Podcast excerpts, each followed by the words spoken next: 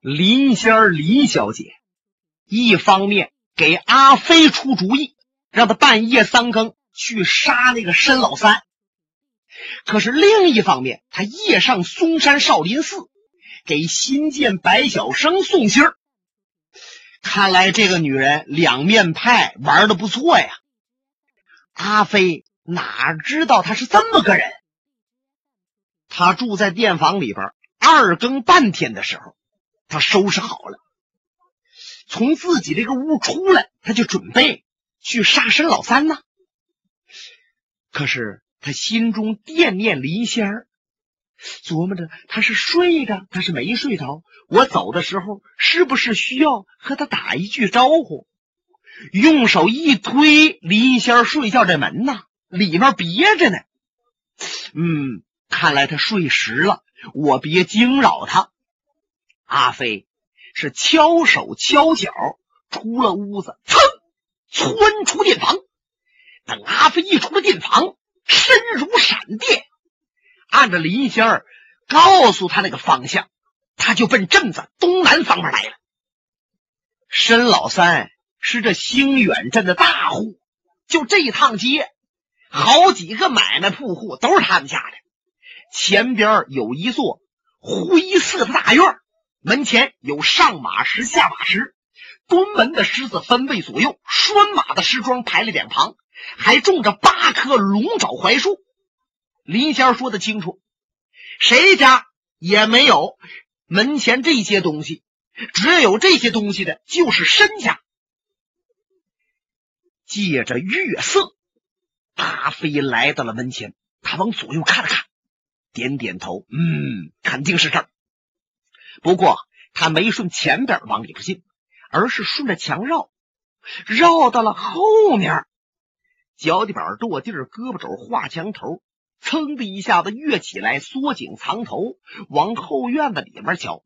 就见呐，啊，这后院四时不谢之花，八节长春之草，是后花园啊。没看着。有看家护院的，就是有看家护院的，阿飞也不在乎。他涮双足，削双腿，嗖的一下子顺着墙片跃进来了。哪儿黑走哪儿，哪儿暗走哪儿。忽然间，两眼一亮，就见前边的一个屋子灯光通明，屋内有人影晃动。这屋子里边能不能是那个申老三？看着这个房舍很阔气，绝不能是一般的家人休息的屋子。嗯，到里边瞧瞧。阿飞拿好了主意，高抬步，轻落足，蹑足潜踪，到了窗户边用小手指头蘸了点唾沫，沾破窗棂纸，睁一目秒一目，往里边这一瞧，就见里边啊，那大太师椅上坐着个大胖子。有五十多岁，不是您说胖到什么程度？他俩手使劲够，都够不着自己肚脐眼儿，这肚子就那么大。这位啊，拿着一本书在那看呢。阿飞还以为他看什么书呢，仔细一听，这位在那念账呢。谁欠了多少银子啊？他又施舍给谁个钱？如何如何啊？这是账本啊！阿飞推门呼就进来，里边的胖子一愣：“啊，你什么人？”阿飞向前抢了一步：“哼，我今天晚上是为救好人来杀你这个坏人的，拿命来！”说着话是刚要亮剑，就见这胖子呀。向后那么一仰，连椅载人，呼通一下子倒后边去了。紧接着，从这棚顶上落下了一只大网，哗，把阿飞给罩在里边。还没等阿飞转过神来，从那桌子下面、门后面，蹭蹭蹭蹭，跃出了好几个人，其中有一位手法极快，连封阿飞几处大穴，啪啪啪。阿飞当时浑身酸麻，宝剑抓不动了，当啷一下子就落在地板之上。他仔细再看，原来封他学道的是在少林寺做贵客的白晓生，旁边还有新建的几个弟子。再看那胖子呀，哈哈乐上。哎呀，我这小子，没想到申老三这脑袋这么不好拿。我告诉你，你要杀我，而我。和少林寺是老朋友，我每年都往少林寺去送一些香火钱我有危险了，高僧们能不帮忙吗？嗯，说着话，掸掸身上的尘土，洋洋得意呀。阿飞好像没听着这胖子说什么，那脑子一个劲儿转呀。是林小姐林仙儿给我出的主意，让我半夜三更杀这申老三，好留下梅花印记，让少林寺放李大哥。那么今天晚上我来了，他们事先就有准备，拿网把我给罩住，点住了穴道，叫我生擒活捉。本来我夜入深宅，只有林仙儿知道，除了他之外，没有第二个人清楚怎么走漏的风声。林仙儿是个精明的人，他绝不能跟别人胡说八道，把这个事情说出去。再者说，我们两个到了店房，都各自去休息，也没谁和我们谈话。莫非是林仙儿事先给他们送了信儿，把我给害了？不应该呀！林仙儿帮过我的忙，给我治过伤，我也救过他的命，他。对我情深意切，我对他也是爱慕不已。可是这一切到底是怎么回事呢？阿飞的脑子嗡嗡直叫唤，想不明白了，索性把眼一闭，不想了。他就觉得有人呢，七手八脚的把他扯起来，扔到一个车上，咕噜咕噜咕噜咕噜咕噜咕噜咕噜咕噜。快天亮的时候，上了嵩山，来到庙门前，庙门打开。白晓生命人扯着阿飞摔进庙宇。这时早有人报告了方丈新建，新建出来，后面跟着许多弟子。一看，把阿飞拿住。新建微微一乐，哼哼哼哼哼，好，这就叫多行不义必自毙。来人，把阿飞。带到藏经阁，是是，有一些小僧人过来，提着阿飞来到后面藏经阁门前。新建一摆手，他们把阿飞放下了，然后把藏经阁门打开。李寻欢在里边往外一看，哦，阿飞，阿飞，这是怎么的？本来阿飞呀还能睁开眼瞧李寻欢，可是这个时候。他怕李寻欢惦念自己，那么一惦念，心中就乱，一乱必定要遭这些的毒手。阿飞故意不瞧李寻欢，他把眼闭着。心剑向里边一指：“李探花，别人你不顾及，这是你的好朋友，是为你得罪我少林寺的阿飞，如今。”他被我们给拿住了，你能不能够立刻出来，让我们把你制住，然后放阿飞？不然的话，你这个朋友就要死在你的面前。李寻欢坐在那儿还没有动，可是仔细看，他那手指突来回抖动着，看来他那心绪已经不稳了。那么老和尚心术坐在旁边，眉毛也挑起来了。啊，新建呐，你们这些人用心何其毒也！拿着阿飞比李寻欢，这可是李寻欢难办呐。因为李寻欢义气当先，他不能置阿飞于不顾。新建见李寻欢不表态，他向下俯身。撒手指头掐中了阿飞的肩胛骨。阿飞，你小子听着，你的朋友不帮你，我就没办法了，我只好给你来点苦头尝尝。他用了一手少林内气功，把功力叫到手指上，这叫分筋错骨法。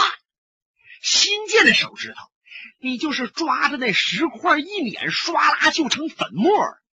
他把这种功夫愣往阿飞的肩胛上放，就听他嘎吱嘎吱嘎吱嘎吱，碾得阿飞那肩胛骨直响。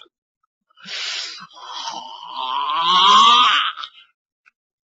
阿飞咬着牙，咔哧，把嘴唇的肉都咬下来了，鲜血顺着嘴角往下淌。可是他使劲憋着，尽量别出声，因为他知道，只要他一出声，李寻欢那边稳不住心神，一切那就都完了。哎呀，你这个贼小子，真是贼骨头，有挺头。好吧，那我新建再给你较较力。他的手。往里边一踏，用手指点肩颈穴，啪啊啪啪，肩颈穴直通肺气。阿飞当时这气儿就上不来了。阿飞被点住穴道以后，身体抵抗力就差了，让心剑这一折腾不要紧，内伤了。什么心肝脾肺肾，五脏俱动。他一张嘴，哇，吐出来一团黑血。阿飞两眼发花，看着李寻欢，想说一句：“李大哥，你别管我，能跑自己跑吧。”可是这句话没说出来，脑袋往下一耷拉，昏厥当场。新建一看，他向后摆手：“来人，弄两桶水。”把他给我接过来！是是，有几个小和尚递过来两桶水，哗哗给阿飞倒在身上了。就这一激，阿飞打了个喷嚏，啊嚏，醒过来。可是醒过来了，顺着嘴还往外淌血沫子，感觉到半边身子不好使，因为穴道被封着，又被伤了，他这伤势极重。新建气急败坏，李寻欢呢？李寻欢，今天我才识破你的真面目。原来大家虽然说你是风流浪子，是个嫖客，是个酒鬼，可是说你对朋友还有一些真心，还是挺义气的。可是今日一看，你什么义气？你只不过为刀必剑，怕死贪生，为了自己能苟延残喘。就指朋友死活而不顾，姓李的，你要还有点血性，你出来辅警受诛，我们马上就把阿飞放了。李寻欢慢慢站起来了，新建和尚，你可以对你家佛爷起个誓吗？如果我到外边。认可被杀死，你保证放出阿飞吗？如果你要能起誓的话，我宁愿一死。起誓是不是多余呀？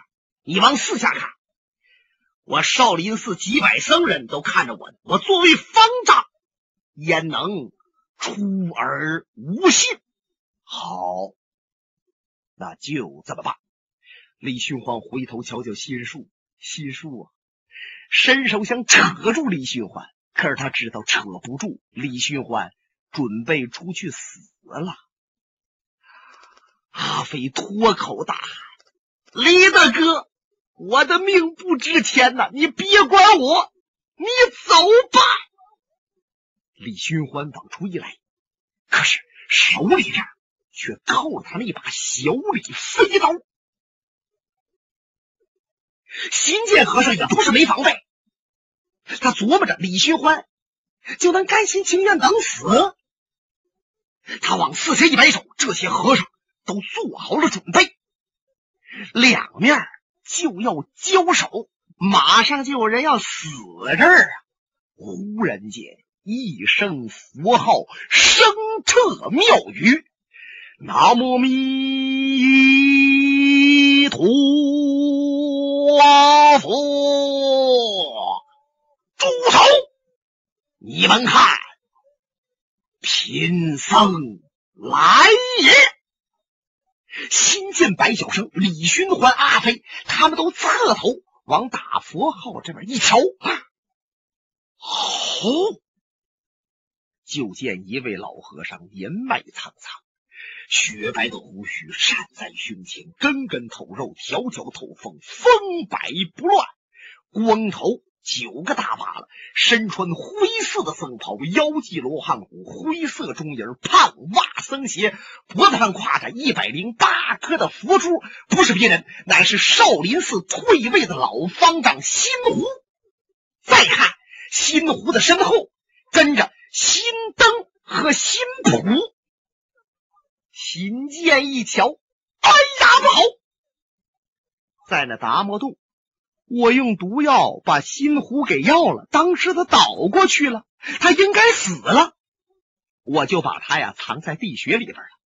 那么新灯和新普背后说我的坏话，正好让我听到。我和百姓联手把他们打的重伤，也放到达摩洞之内，想不用过一两日就绝气身亡。怎么怎么怎么都没死？不但没死啊！他们一看新湖满面红光，根本就没受伤，根本也不像中毒的样子。新建明白了，这一定是新湖早就疑心于我，在我给他下毒之前，他有所准备，先把解药吃了，然后故意假装中毒。看来这老和尚脑子比我高啊！李寻欢两眼闪亮，盯着新湖。大师，几日不见，安然无恙啊！呵呵呵呵呵呵承蒙李探花关照，老僧无恙。说着话，他啪一扭身。两眼直视着新剑，哼哼，你这个人半路出家，遁入我少林，我佛开恩收你为少林寺弟子，我赐你法号新剑，本想你皈依我佛，回心向善，可没想到你竟不择手段想窃取少林掌门之位，你害死了那么多的人。现在，你以为我死了？你做梦吧！我明白，你心里边有鬼。如果我不死，你不会明目张胆、大张旗鼓的胡来。所以说我料定你要拿毒药药我，老僧我就先吃了解药。果然，在我死这几日。你勾结了许多江湖上下三剑侠，把少林寺闹得乌烟瘴气。嗨，总算梅花道之事真相大白。梅花道不是李探花，而是你新剑。师兄，你听我解释，这新剑还想凭着自己伶牙俐齿来遮辩几句。心湖白首，不要废话了。还听他解释什么？当时他要老和尚新湖的时候，不打自招，什么都说明白了。新湖和尚俯身亲自把阿飞给抱起来，就他这一抱，利用大魔内功，噗的一下子给阿飞推开了点住的几处大穴，不但说把穴道解开。还用自己的内功给阿飞疗伤，哎呀当时阿飞就感觉到胸膛是春光融融、火辣辣的那个劲儿啊，唰啦一下子就缓解不少。李寻欢赶紧向前拉住了阿飞，这哥俩相见真是患难一场，不容易呀。这时候您再看，新灯、新谱、新竹。这三大新字辈的高僧已经绕到了新建的背后，干嘛？现在新建都暴露了，怕新建跑了。你跑是不行啊，得收拾你。那白晓生往四下再瞧，坏了！我和新建串通一气，窃夺了方丈之位。那么新建危险，我也不得好。三十六计走为上，但是少林寺这几百武僧把藏经阁周围前后围个水泄不通，真要硬往外打，是难上加难，不打束手待毙。哎呀，这平日里我这主意不少啊，眼珠一转，计上心来。可是现在我怎么我我怎么就说不明白了呢？我理屈词穷，计谋太露，他还能说什么呢？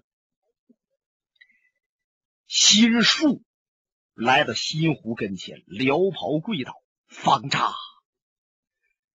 多日来，我不能为咱们少林尽力，真乃罪过也。哎呀，师弟呀，你能够明察秋毫，和李探花在一起，这都是少林之幸。他们在这说着，忽然间，新剑恶狗先咬人了。他一想，先下手为强，我只要能杀死俩，把他们镇住一下，夺路，我就可以逃。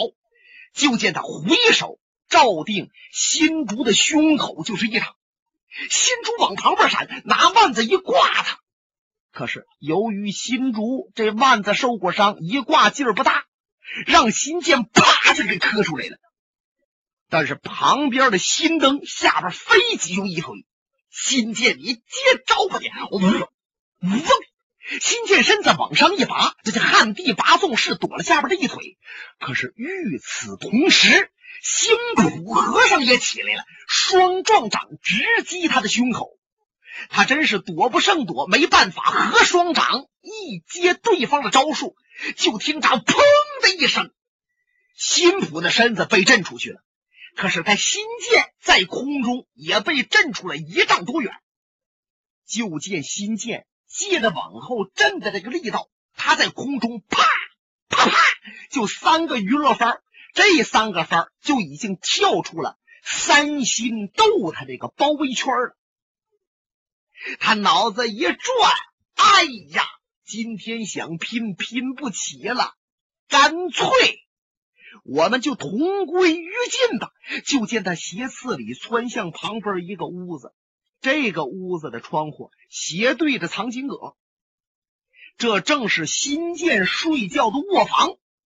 呼的一下子，他拔身而起，利用一招老虎大尾窝，就是用屁股往上撞，咔嚓，窗户棱子撞碎了，跃身他跳到了里边。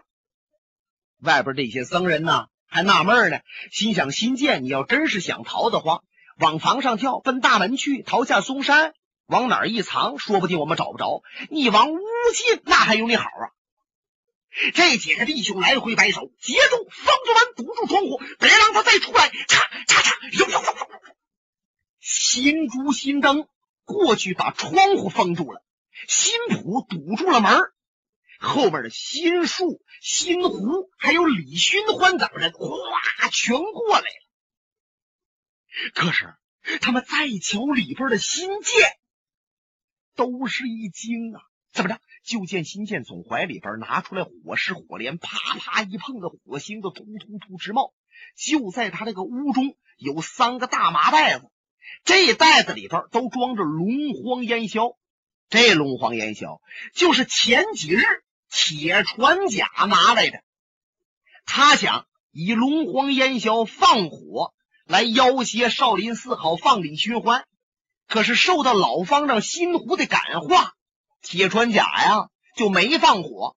那么这龙荒呢，让新建给扫起来了。现在就在他这个屋中。新建早有准备呀，说万一不行，自己不得好。用这些东西也可以把少林寺毁了。就见火光闪动啊！噗！本节目由哈尔滨大地评书艺术研究所研究录制。刚才播送的是长篇评书《多情剑客无情剑》。